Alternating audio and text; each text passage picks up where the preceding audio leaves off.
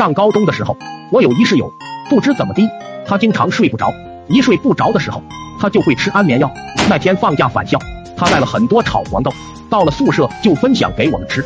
别说啊，那玩意还真挺香的，感觉和花生米有的一拼啊。到晚上他又睡不着了，反正也睡不着，他就拿出他的 MP3，戴上耳机听着歌，然后拿出他的黄豆，准备了一杯白开水，吃吃喝喝，嚼的那是一个倍儿香。我睡他下铺，他那声儿，整的我都有点饿了，懒得动，也没啥吃的，我就睡了。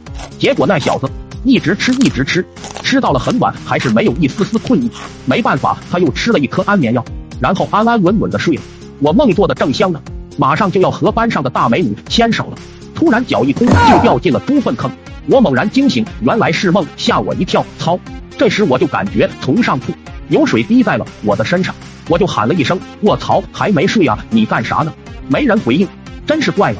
此时上面还滴着水，恰好有一滴滴在我的手上，感觉不对呀。我放在鼻子下面闻了闻，卧槽！我从床上一下跃到了地上，此时才闻到一股浓浓的屎味。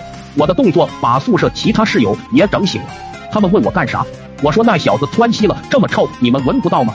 说着就听见一声，他又窜了。卧槽，简直受不了，这样都不行，他是不是又吃安眠药了？鬼知道啊，他不是在吃黄豆吗？再说每次都是他最晚睡，肯定吃了安眠药。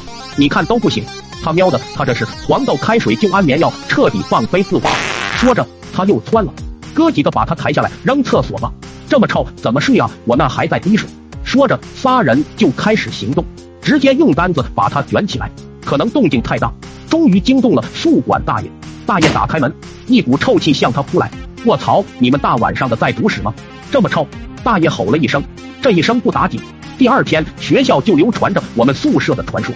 某某宿舍三更半夜在宿舍里煮屎吃，我勒个去，能解释吗？